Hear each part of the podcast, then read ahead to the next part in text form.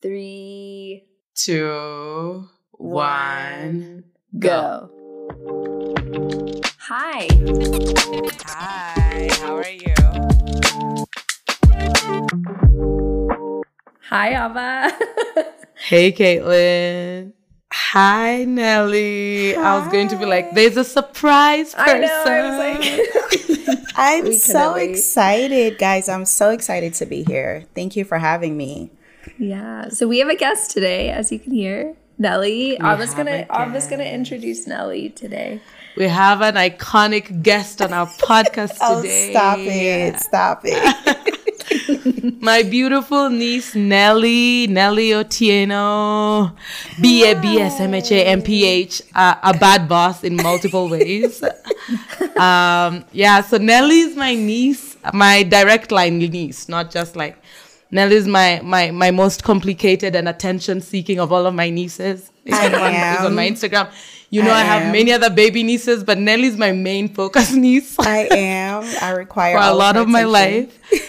uh, yeah, so Nelly is a public health professional who's been in the industry for over like 10 years.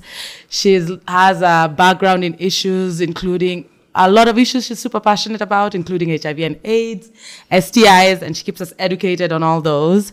Uh, but other than her public health career, she's also super interested in health equity that disproportionately affect Black women.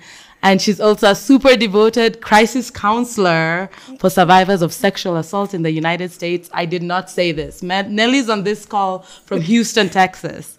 Um, and she's done super, just super dope work, both around like public health and counseling. But aside from being a bad boss, am I allowed to cast this early in the episode? Are you seeing me trying to edit Yes. myself?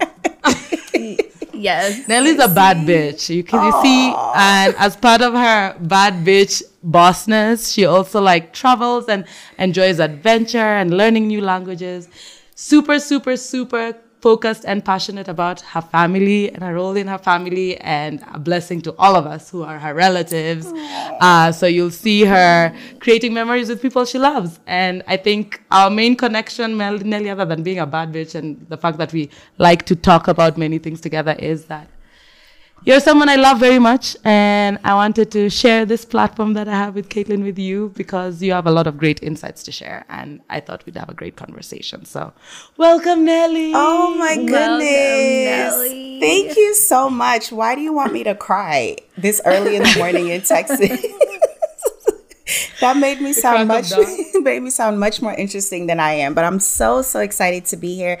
Thank you guys, Caitlin. I've, I've been waiting for mm-hmm. this, so I can't wait. Thank you so We much. We have been too. We just had to get through our technical difficulties of like figuring out how to have a guest on here. But you were you were at the top of our list, Nelly. So Oh, thank literally at the top of our list.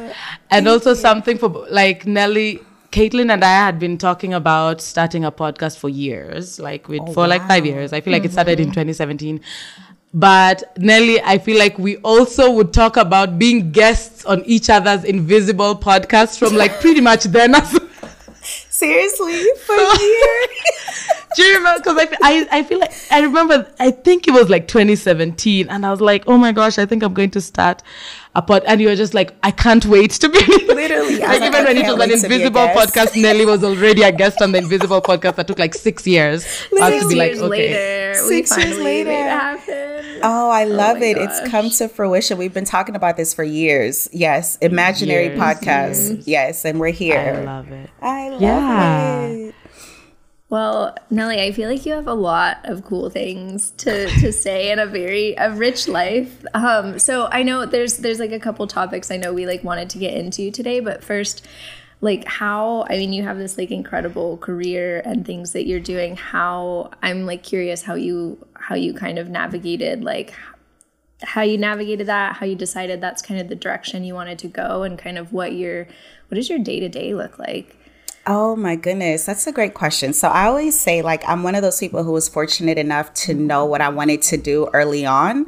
So I actually went, my undergrad degree is in history and Black studies. A lot of mm-hmm. people don't know that because it's a complete shift Yeah. from what I do.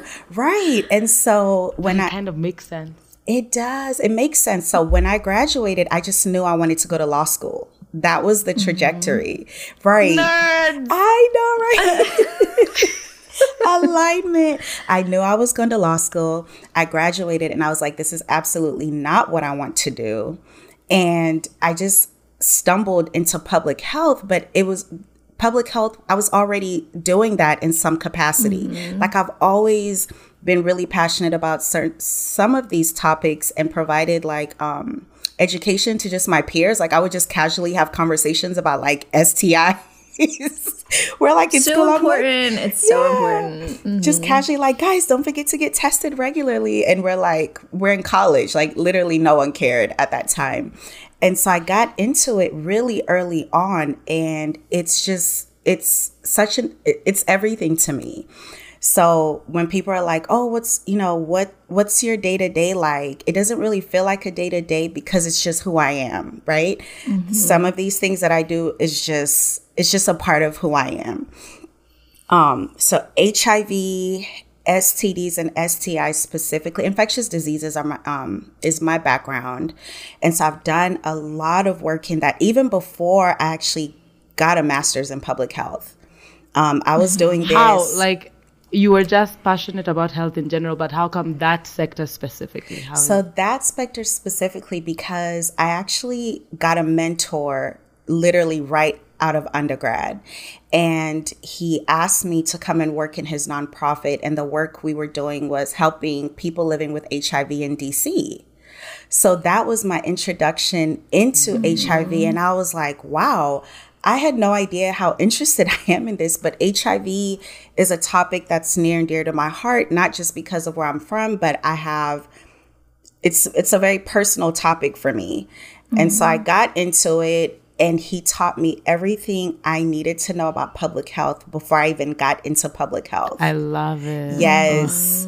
Yes. And it was interesting because my older sister actually worked for him. And so he he called her up offering her a job and she was like, "No." She's like, "I'm a nurse now, but I have a sister who just graduated from college and she doesn't have a job, so she can mm-hmm. come and work." Oh my gosh. yes, so that's how I got into public health. Putting your own, putting your own putting your own. And it's, you know, and it's yeah. interesting because I tell people I have actually never interviewed for a job. So since then, oh my I, gosh, it's super interesting. Since then, that's like a superpower and blessing. Mm-hmm. It's a blessing. Mm-hmm. I don't take mm-hmm. it lightly. When I came in there, every every job, every career path I've had since then has been because of that initial door.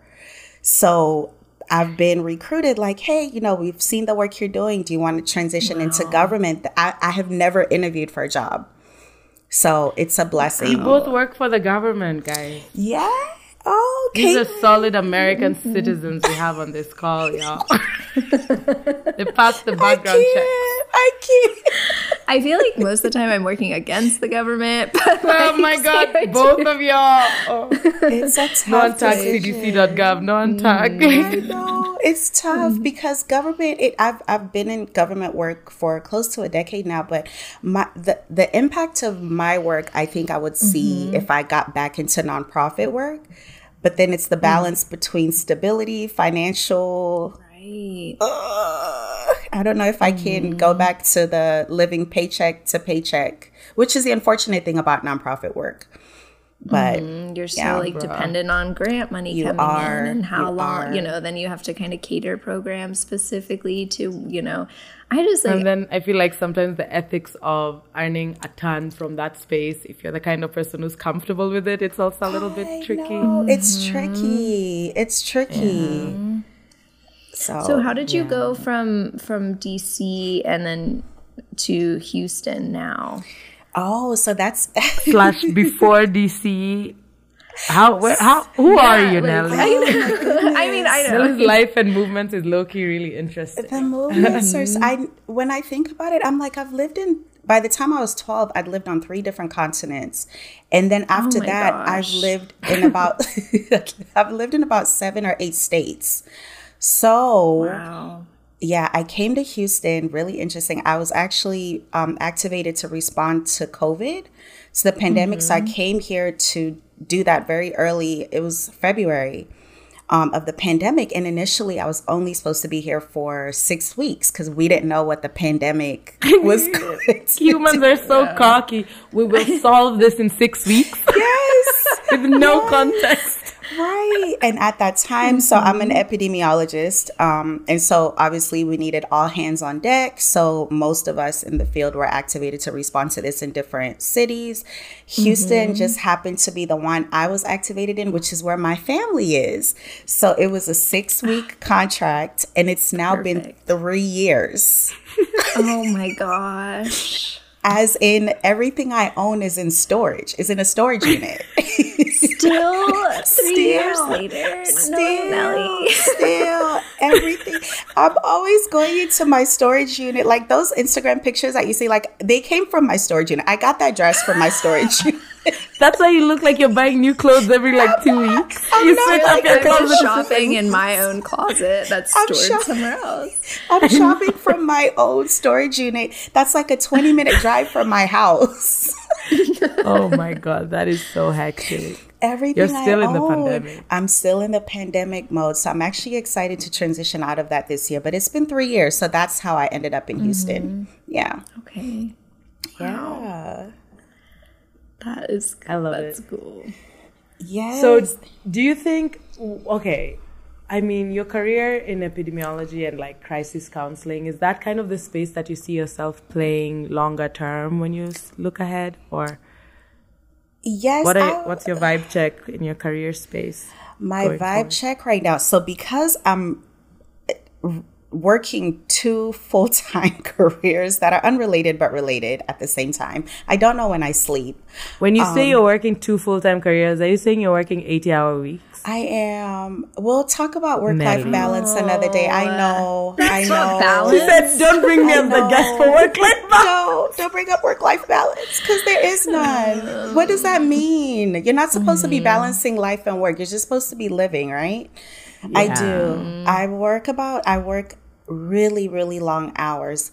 The thing is, I actually love what I do, both of them. So I've I've never been able to pick. How do I pick? I love crisis Yeah. counseling. Um, sexual assault is a really, really, really um, big issue in the military. I mean, it's a big issue just in general, right? But in the military, it's an even bigger issue because of military culture and how we handle sexual assault. And so I've been doing it for about six years. This is my seventh anniversary, actually, in November. And I just, I can't see myself not doing that. Did you have to be trained to do that? You do. You have to go through extensive training, certifications, um, and the DoD, obviously, Department of Defense. I'm sorry, I'm just using random acronyms. The Department of Defense is very um, takes that very seriously. So we go through certification every six months, and oh. yeah, it's a big deal. And so Are they trying to do anything to change the source of the issue, or anyway? I guess yeah, that's we'll get into they. Uh, so the way we respond to sexual assault in the military has drastically improved over the last decade, but we're still light years away from where we need to be. And hmm. most survivors don't report because of that reason. And you would be mm-hmm. surprised, sexual assault in the military actually disproportionately affects men as well. That's something that you oh, don't, yeah. Mm-hmm. I definitely made assumptions even in these few minutes of the conversation. Mm-hmm. right? That it's, you know, a, a women led issue, but in the military, it affects men so much more than is ever very underreported. Very. So, Wow. Yeah. It's really interesting, Nelly, because I where I live there's a there's a military base and I being like in like public defense, it's Yeah. interesting because so many things that come up like when it's military affiliated, like it's not going through the judicial system of the state. It's all like Wow. internally mm. hand, which is something I didn't realize. I mean, you How always hear kind of that. I- like, that's not only in America. I think that's in like literally most of the global military I systems. Why so. is that? And It it's really intense. yes, mm-hmm. military culture is literally a whole other world in itself. Something can mm-hmm. happen in the military and you'll literally never hear about it anywhere else. yeah like that's it's so interesting because like i see like my clients like their mugshots are everywhere and they're you know they go through the court system very publicly and then you kind of hear this like very almost like hush hush let's handle this so outsiders don't have to know you know I, I mean which is like a whole different like world to me. So i i'm curious how much that plays into like is the military like seeking to like not show that this is a big issue or is it that they just want everything to be handled internally to not you know deter people from becoming part of it? Like do you think it's like a combination of everything or?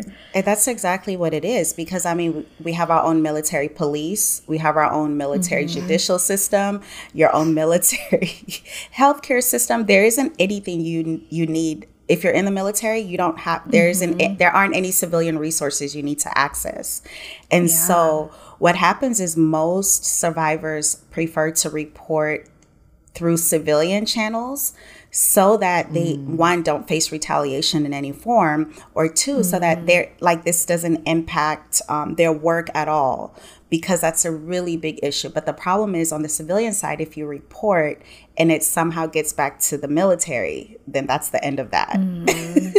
Oh. yeah because like i've had cases where clients like they're they're in the military and it's like i start out on the case and then suddenly it's like oh no military's Yes. gonna handle it you know? And i'm like where'd you go? Who's taking care of you? Like what? You know? No one's gonna check up on that No person checking again. up. That's the end of their just- story. No, and we have a they run a very tight ship from beginning to end. Mm-hmm. The military is just not once the military is aware, that's it. Like it's not going to go through any civilian channels. That's so scary. Uh, but you know, protect and preserve the liberty, I guess, requires Yeah. Whatever. and it's like I think so concerning too that like you say like how many like men are affected and I just like wonder, you know, because the military is so like very like male toughness like you can you know that it's Machismo. like and Mm-hmm. then not only that but handled internally when it's like dis- disproportionately affecting like men Yeah. is- it's like that's really scary you know It's really scary because think about it. This is a Mm-hmm. place where men are supposed to be at peak masculinity, right? Mm-hmm. Not to even, I'm not making light of that at all, but this is a place where you're supposed to exhibit that strength, all of those masculine traits that society um, loves. And so, Mm. why would you come forward and report sexual assault? Because that goes against everything that you're supposed to be, right? This is an issue just and then in can you civilian imagine those are the same traumatized people who are then being put back in that pressure cooker that has like very violent outlets Absolutely. Do you see why PTSD is an issue in Mm-hmm. Oh my the gosh, military? Mental health arena in the military is a whole conversation and it's a dissertation topic, honestly. Mm-hmm. Yeah. Absolutely Yeah. is that what your phd is on nelly No. oh nelly did i forgot to say No, nelly was that. We can kicked off out of the government stole her from her phd program to go save houston i forgot that's, What? that's how you I ended up did. leaving dc That's how I ended up leaving DC. And so now we're and you deferred for as much as you could I defer until they were like, you, you better be joking. I think Columbia is over it, so you might have to start afresh. I will have to start afresh. That's what it was. When you work for the government, you Mm. do what they tell you to do.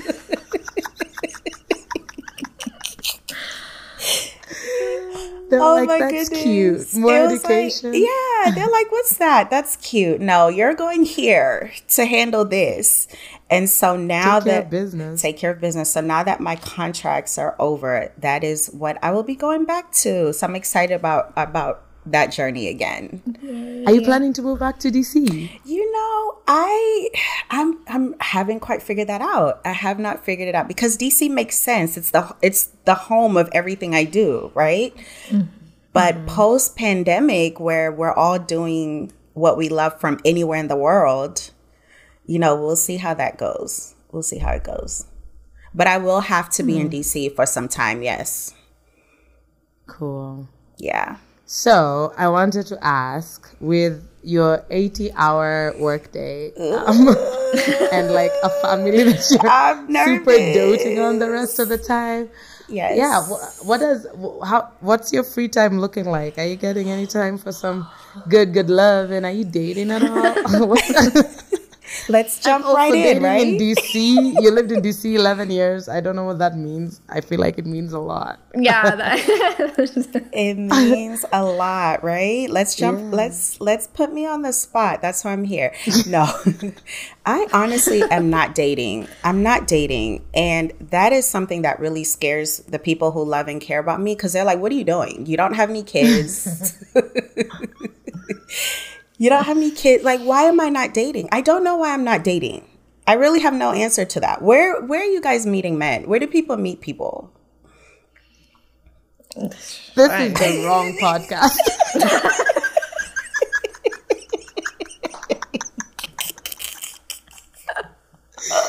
Sorry, this is, this is not where those experts exist. yeah, I mean, I I don't know. I I've done online so I'm when I say I've done online dating, I've downloaded the app and had it for like 8 hours and I'm so creeped out by them and then I just get off the app.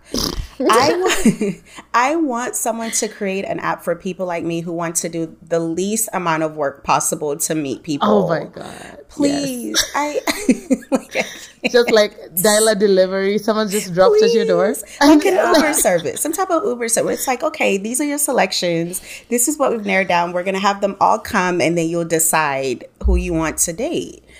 I don't. Yeah. I'm not dating. I'm not dating. I, I should be though.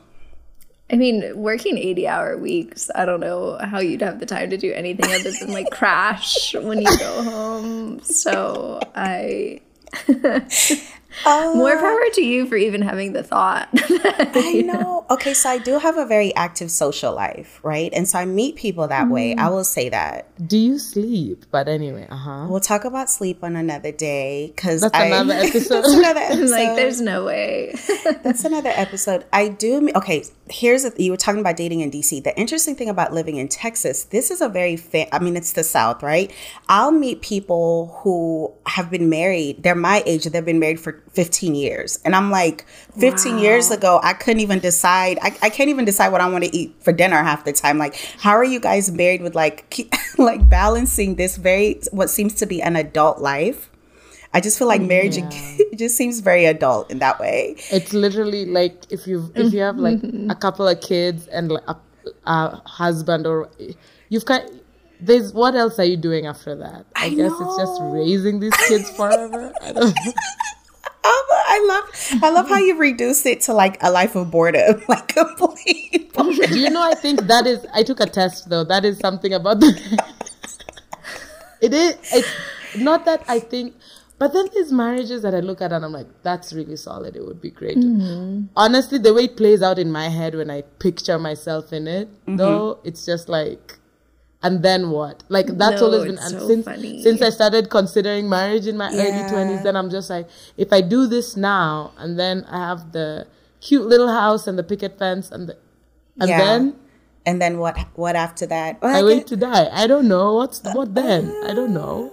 I guess you enjoy Uh. life with that person. Like everything you're doing before you get married, do you just do that now as you know in a partnership?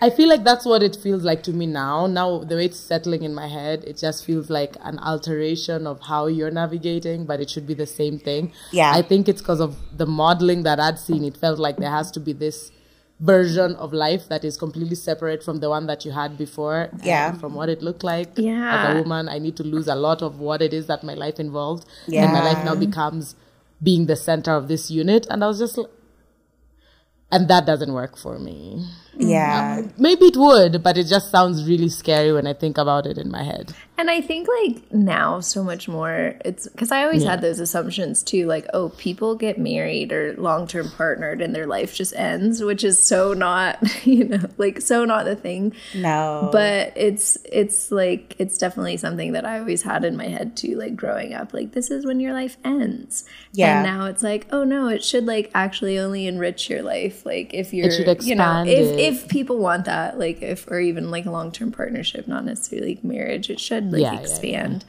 not shrink you. But I totally get it. Yeah, and I think. I definitely think this generation, this generation, like young i would even millennials and then you know gen z just they definitely write their own rules and i oh, love that for them they don't care about anything they don't they don't care about anything i do think that millennials have done a pretty decent job of redefining what partnership looks like whether it's marriage yeah. or just long term partnership, I think a lot more people are making decisions that are in alignment with who they were before they got with their person. Mm-hmm. Mm-hmm. And so you're yeah. seeing the shift in either a lot more people deciding not to get married or not to have children.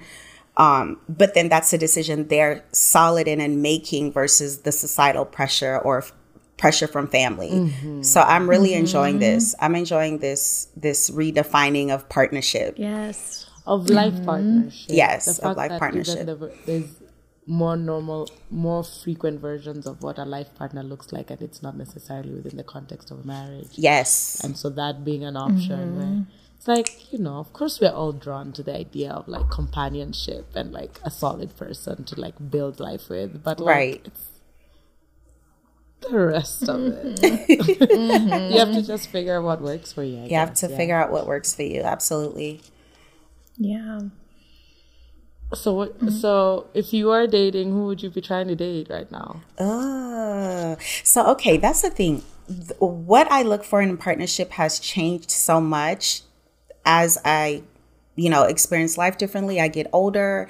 There was a time where literally, like, if it would just be like, oh, if this person loves me, let's let's make this a thing. And now, I'm just like, love is literally a few notches down on my list. Not all not all the way down, but it's definitely not at the not top. Love at the bottom. It's not at the bottom, but it's it's definitely not the top. And I know that that's a controversial take for some people, but I just don't believe that partnership for me would be guided by the fact that someone loves me. What what does that mean? Love is fleeting. Mm-hmm. It means nothing. so yeah. yeah. I hear you. Yeah. I always I always think like is more important than love. Um, but what is like? So what is like the future? Like, are you are you like what's your ideal partnership? Yeah, or like what what life, like what future, like what life are you trying to lead into? I mean, you sound it sounds like you have a pretty awesome life right now. Is there like Honestly. something you're like you're aspiring to or moving toward in terms of like fulfillment, stability, like anything like that? Yeah. So I think one of the things that really is, has really been speaking to me lately is this whole idea of parenting. Um, mm. And I don't know if we can maybe get a little bit into that, but I have, yeah. I've, yeah. So I've always, have, being a mother has just always been something that I knew my life would progress to. It would be just the next step in life, right? Like mm-hmm. you have this mm-hmm. thing, especially coming from like a traditional African household, like people got married and had kids and then they just lived, right? So at this age, I never imagined that I wouldn't that I would not be a mother at You're 37. I am. I'm 37. I okay. just turned 37. And I am now in a position where I'm like, okay, well, do I actually really want to be a mother or was this just the next step in adulthood? Mm-hmm. mom, mom, if you're listening to this, do not have a panic attack. oh god. Not you airing out your laundry. Right. I'm gonna send it right to the family Send WhatsApp it right group. to the family WhatsApp group because you know this Hashtag is something this is something that we're really serious about. Like, and so I was telling my mom that the other day. I was like, Mom, you have grandkids from all your kids. Like, is it really a big deal if I don't end up having children? Those are the real questions I need to raise over family dinner. Bring that to Friday dinner, Abba. Ask those questions. Woo! I was already like looked at sideways for showing up today in my pajamas. Now I'm going in my pajamas and say, but look at all these grandchildren. I know. you already showed up in pajamas and you're like, I'm not having kids. No, it's a really, Honestly. it's a topic that's really sensitive for a lot of people other than yourself. Mm-hmm. Have you guys experienced mm-hmm. that? Like any, anytime you bring up just um, I have an, another aunt, Abby. She might be on here down the line. She's very clear on yep. her stance on motherhood. On she is. She's extremely clear on her sense on motherhood. And I love that she arrived at that decision early on because I didn't. and so because of that then it brings up the topic of fertility like what are my fertility mm-hmm. options as a 30 something year old woman because this is not this is something that we don't talk about enough within our circles mm-hmm. right mm-hmm. so had i you know thought this through or if i had if I'd been having these conversations, or even if my healthcare providers had told me, I would have frozen my eggs in my 20s. Do you think mm-hmm. you would have what information would have guided you to make that kind of decision? So for one, in your twenties, you'd yeah. have also presumed you'd probably be having kids in your early 30s. I was, I, w- I would, I mm-hmm. definitely was. Um, and I went through a period of time. I don't know if you remember this. When I was around 26, 27, I was obsessed with becoming a mother. So much so yeah. that I was like, mom and dad, I'm going to do this whether I have a partner and they were like, relax. this is why you shouldn't have children. I came home one Thanksgiving and I sat my family down and I was like, guys, oh. next year I'm going to start the process of having a child. And they were like, are you, are you, are you okay? like, are you- oh my And what I actually needed was a new car. I ended up getting a new car. That was the issue. Oh like I needed God, I didn't need a baby. I just needed a, a new baby, car. a car, like same difference, right? It's the same thing. It's the same thing, right? and of course, they have the same initial cost. Literally the same. Know, Ten years down the line, it, it's net net. Mm-hmm. One is gonna be free, and the other. Oh yes, right. But yes, in my twenties, one I would not. The the biggest the biggest um, piece of fertility for me is the cost and the accessibility, especially for yeah. black women, especially for mm-hmm. black women especially. Mm. So if I if I had this mm-hmm. information early on, I would have better prepared for what I'm doing now. So I'm in the process now mm. of doing that. Um Oh, like are you are you planning to freeze your eggs? I am. I just started the wow. process. I did. I just started the process. I just met with a fertility specialist. So apparently, this is something else I didn't know. It's a very extensive process and your doctor like there's so many steps before you actually get to a fertility specialist at least if you go the route of going through your health insurance um, and then I also found mm-hmm. out your health insurance does not cover most of this. At least mine. I was gonna be like your health insurance no. covers freezing eggs. Really all of my friends who I heard it's, it's, super expensive and no one covers super it. Super expensive, yeah. super expensive. So I just met with I just had my second appointment with my fertility specialist and we went through an extensive list of questions. And the the first question that she asked me was, Are you okay being a single mother by choice? And I lost it. Like in a way, I just wasn't mentally prepared for these questions. Like I just thought, like, oh yeah, I'm gonna mm. freeze my eggs. It's gonna just be a cute little I'll backup situation, right? Yeah, freeze them now. Think about it later. I'd freeze them and at like 48, be like, wait a minute, I have some fetuses up in like Cape Town, right? You're like, wait a minute, I had some eggs that Whose I did. Baby is that?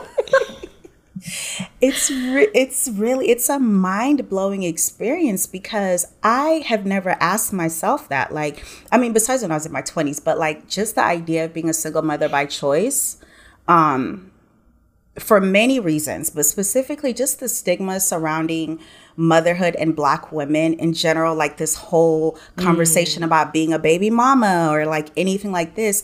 Being a single mother by choice is just is cute when you're in a different um, economic level. Mm. For everyone else, you're you're just a baby mama or you're mm-hmm. just you know a single mom. But mm. yeah, so now when you reach a certain income level, it's like, oh, single mother by choice. I'm like, girl, no, I don't, don't, single mother by choice. No, I, don't single mother by choice me. But it was like the internal, the internal meaning behind mm-hmm. that. Not even just like the actual um, being a single mother by choice, but what? How will society perceive me? How will my family perceive me? How will I perceive myself? This is not the life I imagined for me. Mm-hmm. And so we are stuck at that roadblock. So I haven't gone further than that because she wants me to like join some communities of other single mothers by ch- uh, other women who, you know, gone the route of having children alone and just seeing what that looks like. Mm. Yeah. And yeah. it's hard. Like, oh, wow. I feel like That's such like a loaded question too, because it's also like just because I'm not like partnered doesn't mean I'm like mothering alone. You know what I mean? Like Yeah. the insinuation that like we're an island and we have Right. no other support and community if we don't have a romantic partner. partner. But isn't that the know? assumption? Like when you hear the term single father, you you presume there's other additional support. Mm-hmm. Sing- I feel like there's a there is like a social expectation that yeah, like It's you and no one else. You have no you other that ch- connection in this yeah, world. that ch- it's like the child is lacking Right. because there's not an additional person because the assumption is it's just you who's the the Yeah. soul the and what's interesting is there are a lot of partnered couples where people are parenting alone Listen, in that relationship most- yes, no, Most- no, let me not be a hater, but like yeah, most lot. hetero Most hetero. yeah, most Yeah. partnerships, Yes. right? Most hetero partnerships and the burden usually, not always, but it usually falls on the woman. And mm. so, I mean, how different would my life be than what other people are going through? I do have an incredible support system in family and friends, so my child would not be raised on an island. Um, So you're right in that, Caitlin. But I, I just haven't quite navigated how I feel about parenting, being the sole um, provider for my child in that way without having a partner to do that with.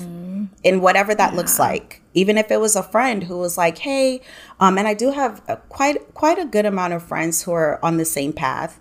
But if we wanted to all get together and be like hey we're gonna this commune and ava like i know you want to do like we're gonna come together and raise our children that's absolutely something that i would consider. Absolutely. Yeah. Yeah. That's a conversation I was having literally this week again because Yeah. I was having communal raising of children conversations and living together and tilling the lands and just running away from society and having our separate parties. But anyway, Yes. like yeah, a friend of mine and I were talking and it was just like okay, because she was considering potentially like again, you know, pot- potential consideration of having a child in the vaguest way that I can say.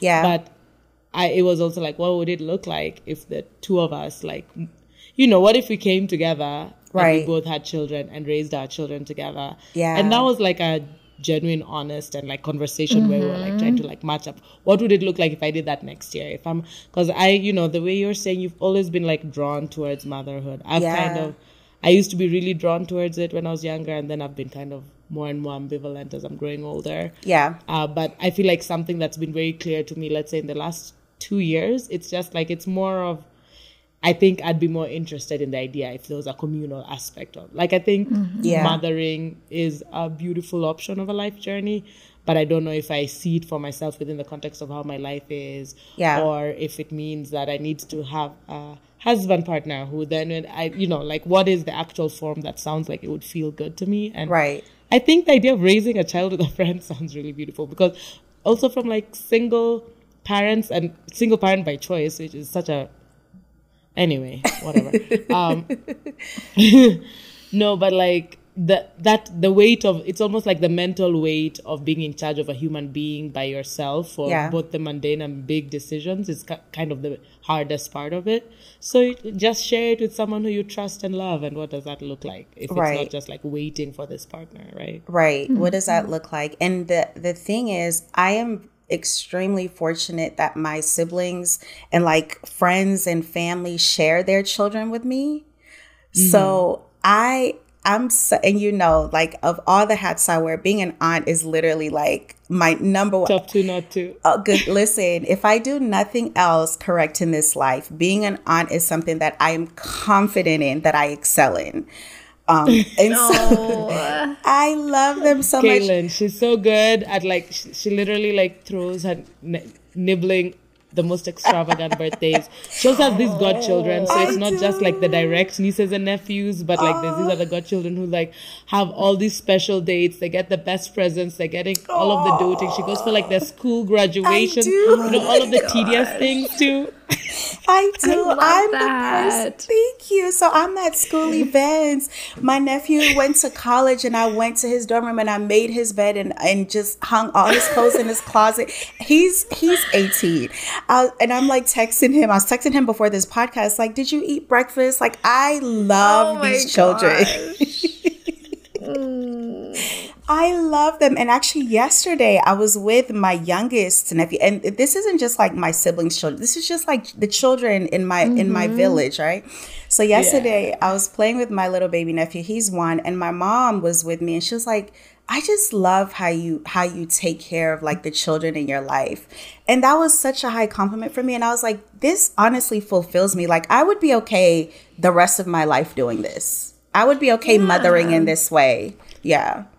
I think if that's I a really important I could role. Just be a substitute. Yeah. It's so important. Yeah. Mm-hmm. Super important. Super important. I mean, I think like myself as a child, like the relationships I had with people who weren't my parents like with adults and you know they're they're so special and like i refer back to like my my connections with those people yeah all the time still you know? I mean Aww. i think it's your neighbor grandma. Mm-hmm, yeah like the, i i just think there's so many like we obviously parents play like a huge role in kids lives but like we we like you know they're they're like kind of important you know but we really right. underplay we underplay as a, as a society like the important role that like other adults do and like these intergenerational yeah. connections are just yeah. they're so important they're super important mm-hmm. i mean yeah i would like how you'll go and like play with these like your nieces and nephews and like friends kids you mm-hmm. those are my favorite people and i feel like I, I always just remember those always like those adults who kind of added like adult magic like yeah. you glimpse like yes. adult magic when you were a kid and yeah. i feel like it really made my spirit sparkle so much like like even though it's like a lot of your memories some of them i don't even because i also moved to like three locations. So like, let's say I don't remember in detail the people between age one and seven. Yeah. But I remember their face. Okay, I actually even remember their names because there's this guy who I bumped into, who was one of the older people in my life, like before age seven, like some neighborhood uncle. Like it was like my mom's friend or dad's friend, something, mm-hmm. right? Yeah. Yeah, but I remembered him. I literally was like, "Hey, James, it's Abba." He's just like, that is literally. I've not thought of like that is literally the most random mm-hmm. thing, and I feel like I still have like that person had vivid memories of like that be these like days when I have like I, like I don't even know how to explain it, but there's like a sparkle of childhood that's very linked to this. Like it was so obvious to me who he was, even though I hadn't seen him in over thirty years, or was it thirty years, yeah. whatever it was okay, maybe 28, whatever it was. But like, it's just like, no, you're like imprinted in my mind. And I remember all these like uncles, especially ages one to eight, uncles and aunties who uh, they weren't necessarily related to you, but they were just like such a core part of like how you learned what it is you like, which energies yeah. of people you liked around mm-hmm. you, and you know, so. Yeah, and it's, it's, also our job to do that for people if you if you like it and if you have the opportunity to. You should do it. It's also a way to like reparent yourself, right? Yes. And I love that. Bruh. Mm-hmm. The reparenting never ends. it never ends. yeah. Oh my gosh. It, that's a whole topic. It's a beautiful way to reparent yourself and kind of, you know, maybe be what you wanted as a child or, you know, have the type of support that you may or may not have had. I know that for me, it has been. Mm-hmm. Yeah. Yeah. I love that for sure. Mm. What other ways do you parent and take care of yourself as an adult? Oh, reparent. Reparent. Re- oh my goodness. So I am really, re- I, I actually have learned over the last few years how to treat myself well, right? Mm. This is something that I talk about so much, starting with mental health. Um, but I think the biggest shift for me, and we've talked about this extensively, has been therapy.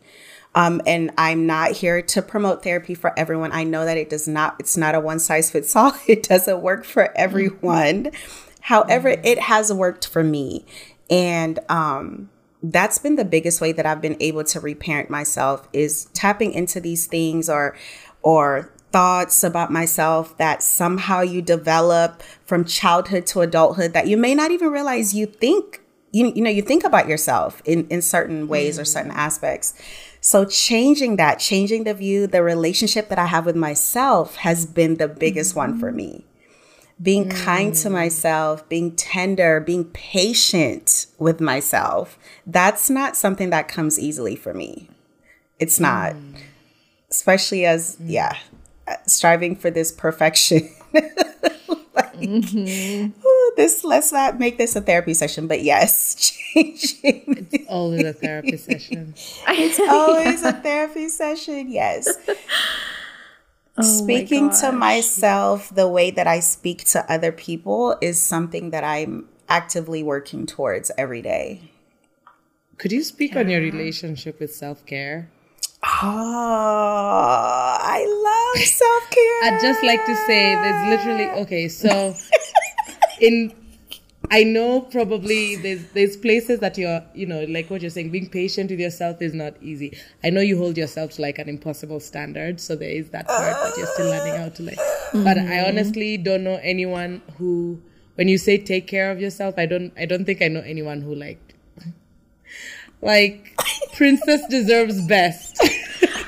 Oh, good for you, Nelly. Yeah, like literally someone who like gives yourself the best thing. Like I, I enjoy seeing I think it's it it's like soothes my eyes, like watching what you do for yourself. It's just like yeah, taking like really delicate soft care of your body, your yeah. spirit and the the nice things that you like and giving them to yourself and not apologizing and enjoying them and just I think yeah and in the broad ways of self care that comes from both like the gentle, beautiful things that you can give yourself and even like the hard work that you do to make sure mm-hmm. you're okay. Yeah, I thank you. Thank you for saying that. I thank you for seeing me in that way. Um, it's actually something that people tell me a lot. I'm like, if I can somehow monetize on self care, I would. Pay me to take care of myself. Listen, That's what the government should do. I love all aspects of self care. I like I live for it. So I, starting from the time I wake up to the time I go to sleep, I have routines. Right, every single routine that I have is to promote self care. so good, good. Before this podcast, literally, like I lit my candles, I took a long shower, I did my skincare, I journaled this morning, I opened up the windows. Like, I am so big on self care. And then, along with just, you know, everything we talk about, I have maintenance days, which is Thursdays. So, our raggedy asses need to get maintenance. I know. I'm like listening to this. Okay, tell us about your maintenance days. Oh, so I love it. Thursdays, Thursday. I, guys, please don't judge me for the amount of money I spend on myself because I do. It's your not, money. It's my money, joking? right? Thank you. So and if anyone else was giving you money to spend, you should spend it too. I would spend mm-hmm. it too. Thank you. Mm-hmm. So I have maintenance days. Thursdays are my maintenance days. So I, for example, so I get my nails done pretty much every Thursday. It that is a bit excessive, but I start with like massages and then I do facials and then so I go to a really nice gym. It's expensive, but I love it. So at the gym, I get um, massages. I get stretch like stretch sessions where they stretch my body. Okay. Yes. and then I go and I get body scrubs where like I literally lay on the table and someone will scrub my body front and back. I love that. I love it. I did that I for it. the first time like two weeks ago and I was just like, have I been living? Have, have you been living? Lived. Wasn't People it the can, best? You can pay someone to like pamper and touch your body and yes. scrub it down. I was yes. just like, what? Yes, I do. And it's so good. So I go to a Korean spot specifically for that. I mean, the Korean skincare industry is just top of the line, top, top of the line. So I'll go and I'll get like mm. my body scrub, massages, facials, get my hair done, my nails done. Anything that I want to buy myself, I do. I really don't say no, really, to myself. well, oh, good. I don't Good. say no. I love it. I don't say no. I set a budget every month, and yeah, I yeah. I love that though because it's like you're also I think with we think of it as like like we're splurging, but it's no. not. Like you're making no. a long term investment into like your mental well being, like your health, your yes. you know physical and mental health, and your body. Yes, I, yes. Mean, I think we like justify spending on everything else, but when it's for you or something that makes you feel good, we're like, oh no no, that's excessive. Right? Really like oh no no no, it's not. And uh, so another really big thing, which I encourage all, I I would say, I just want all all all women to do this. And that's just because life we just carry so many burdens. I I literally outsource everything that I can outsource. I have a laundry service. They come and pick up my laundry. They go wash and fold and bring it back to me. I have a concierge. My guys, I wish you could see how I'm cheesing. This is literally my face every time Nelly's telling me. Nelly is who we all aspire to be. Pretty much. I do. so they're just little things. So for example, like even dry cleaning, I don't take my clothes to dry cleaners. They come and pick it up. They drop it. They pick it up and bring it back to me. Um, what are some of the things that we have housekeepers who come in?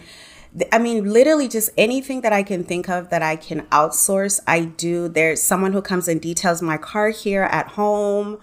Um, just things that would take up your time and mind you, I work from home. So the things, the things that would like take up your time doing that reduce your quality of life, if you can outsource it, because there there aren't any medals for for you working yourself to death. You know, there isn't a championship you're gonna mm-hmm. win. So do what you mm-hmm. need to do to, to yeah, do what you need to do to take care of yourself.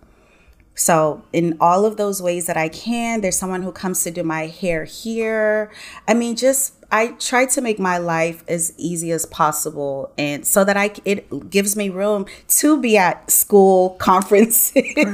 Right. like, yeah, I mean, yeah. with you working so much, and you work hard. You know? I work hard. Yeah, I work hard. Big social community. Mm-hmm. Mm-hmm. Yeah. I mean, I think like you think of like the effect that your social life has on your well being. So why are you going to be at home doing laundry or all these things if you can outsource them to someone else so you can invest in those things that exactly. good. exactly when i was in dc Alba, you came back i had a one bedroom apartment that was probably 500 square feet and i had a housekeeper.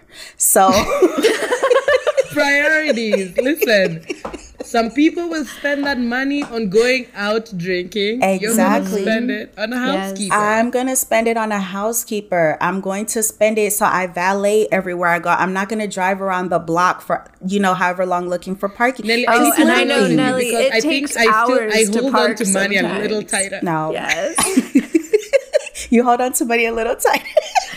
I think I, I know. I'm thinking like I know. I'm like I haven't even washed my car in like so many months, and you're talking about it, dude. And I'm like, oh man, these are things I'm aspiring to. I know. Guys, I know. I hit a bird not that long ago. get to drive my car, that's when I learned there's something wrong. Oh, when your brother Ian was like, "Ava, why are your tires silky smooth?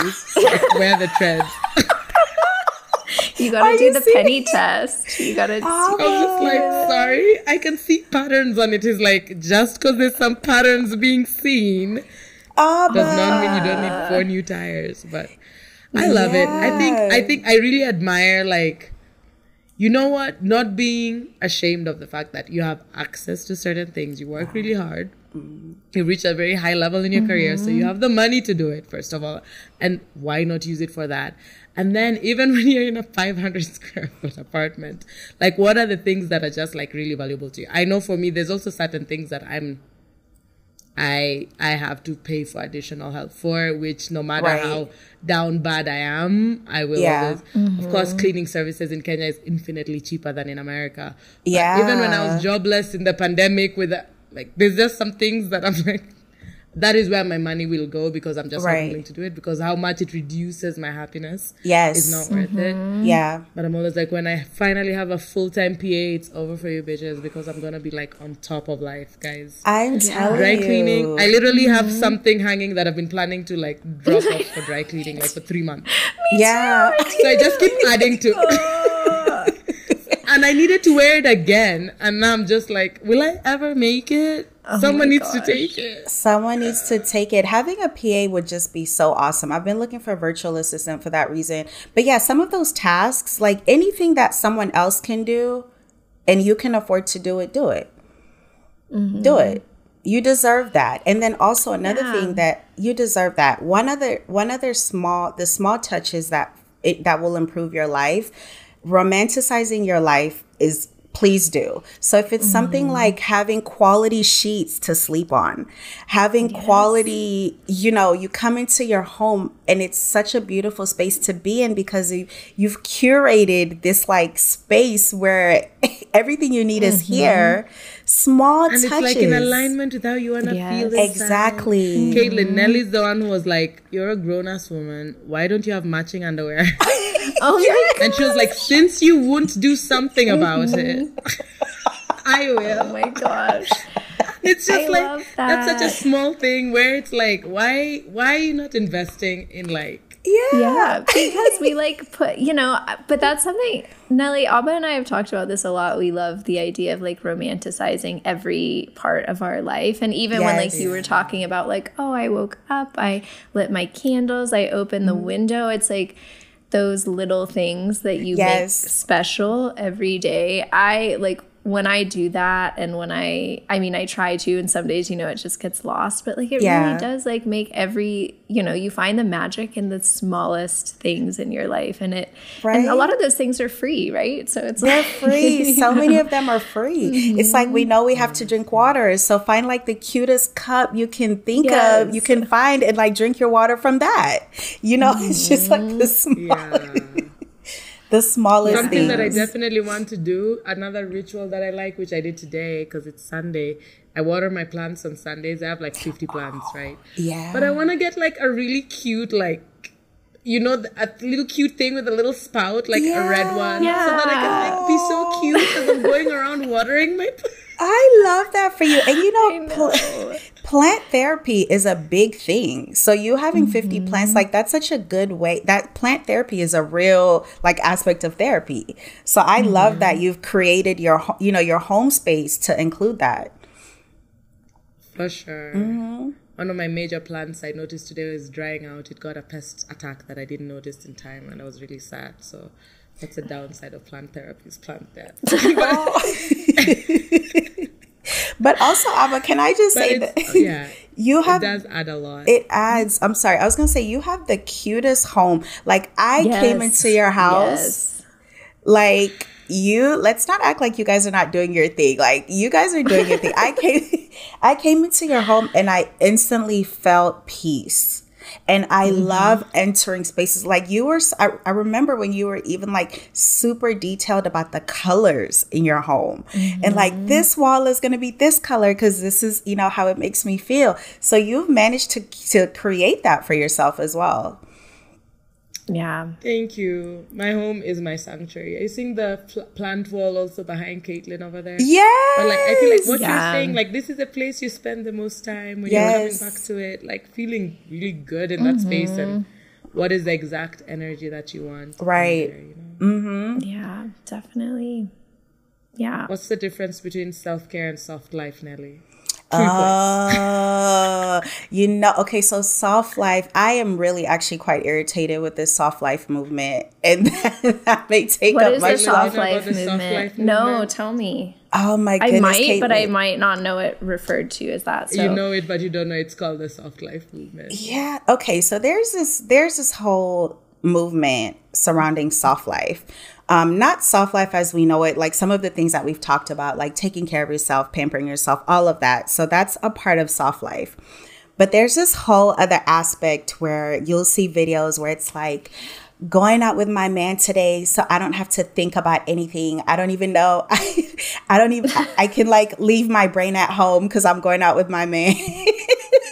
Oh my gosh, is soft life about a man helping you out to live this? What is Yes, it's right now like it's so centered on men and mm. this whole idea of like it like all the work that we've done as a society to bring women forward, it just seems like we like it seems like TikTok in the last 3 years has like slowly dismantled all the, all the work that we Oh my gosh, is that what the stay-at-home girlfriends are? Oh my- the this- ones for the twenty-one-year-old girls who have like older boyfriends and they're like the stay-at-home oh, "I'm my-" girlfriends.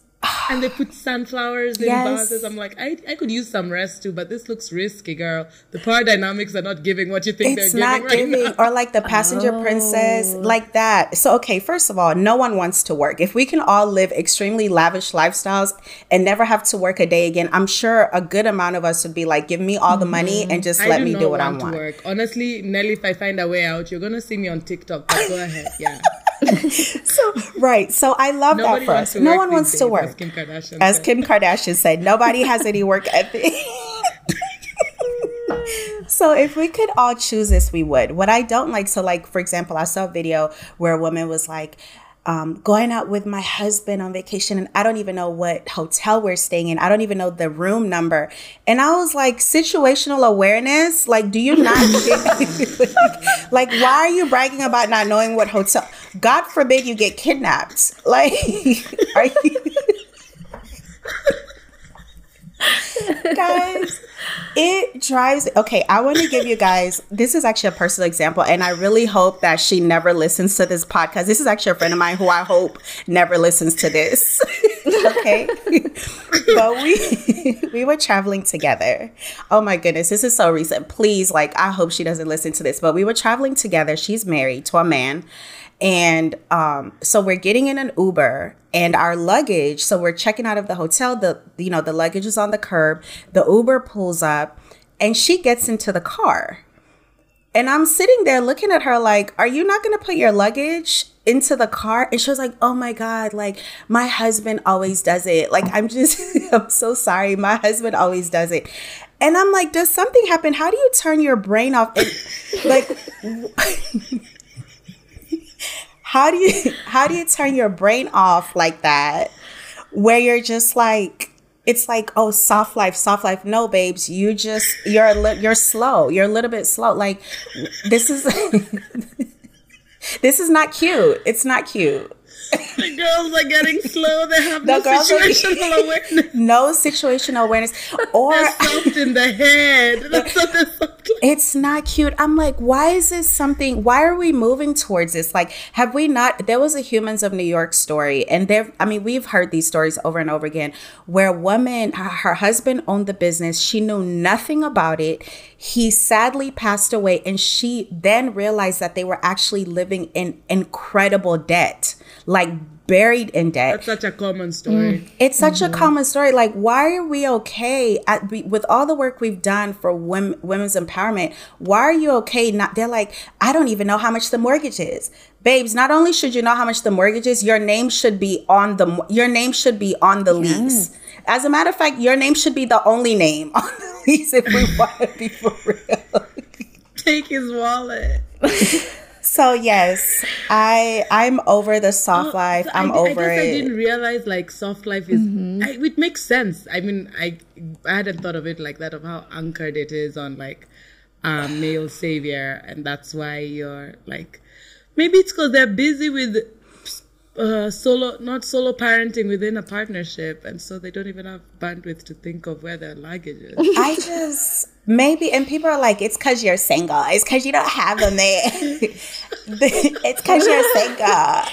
Because you're, you're like, single. I'm pretty sure that's not it. That's I want to be it. able to know which hotel I'm going to. Like, so Nelly lives like the softest of life. So if, it, if the only thing, if your only buy-in is a husband, then I, it's because they're trying to leave you out. It's because they're trying to leave luxurious everything. They've moved the goalpost for me, but it's like why this is they're not moving cute. The goalpost, they're moving the exactly, and that's what it is. They're moving the goalpost. And honestly, on a serious note, when you think about soft life, it's a life that was never intended for all women to be a part of. Mm-hmm it's a life mm that m- it was mostly wealthy white women who've been able mm to live mm-hmm. this way, right? Mm-hmm. And so now mm-hmm. that there's this whole movement, they're pushing as the closer you get to it, the the farther they push this goalpost. So you're never actually going to attain this soft life that you're bragging about.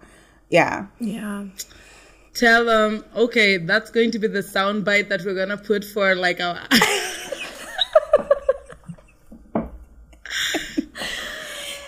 I don't even the know hardest life we live on the opposite side of soft life is yes. Caitlin and I navigating technology and social media. It's a hard life. oh my gosh. I will like I have no issue saying how dependent we are on George for mm-hmm. navigating technology, but it's not soft. There's no delicacy in all of this. It's, it's more like soft. you all are you idiots. will be lectured and... if you're not working the level. I love be. that. I love that so much. oh, I love oh, it.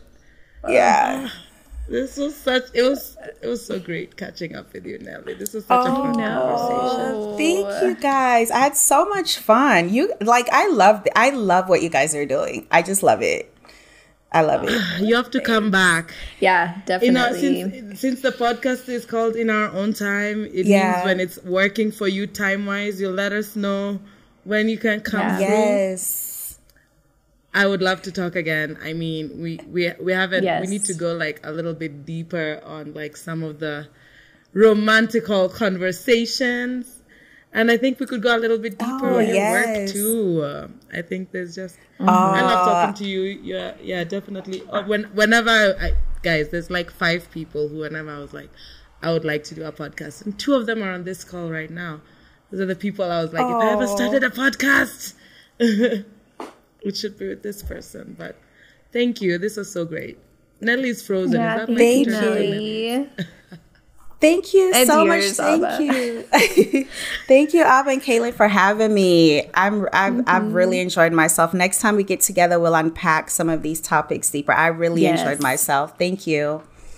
This is just the introduction. well. we needed the people to know you first. Yay! Thank you. Cheers. Bye, guys. Good morning. All right. Bye. Have a good day. Bye. Don't forget to practice self care today in whatever way that looks like. Live like Nelly today. That's, that's my motto. Turn on a candle, open the window, and get to church. Yes. Mm-hmm. Yes. Thank Bye, you, guys. Bye. Bye.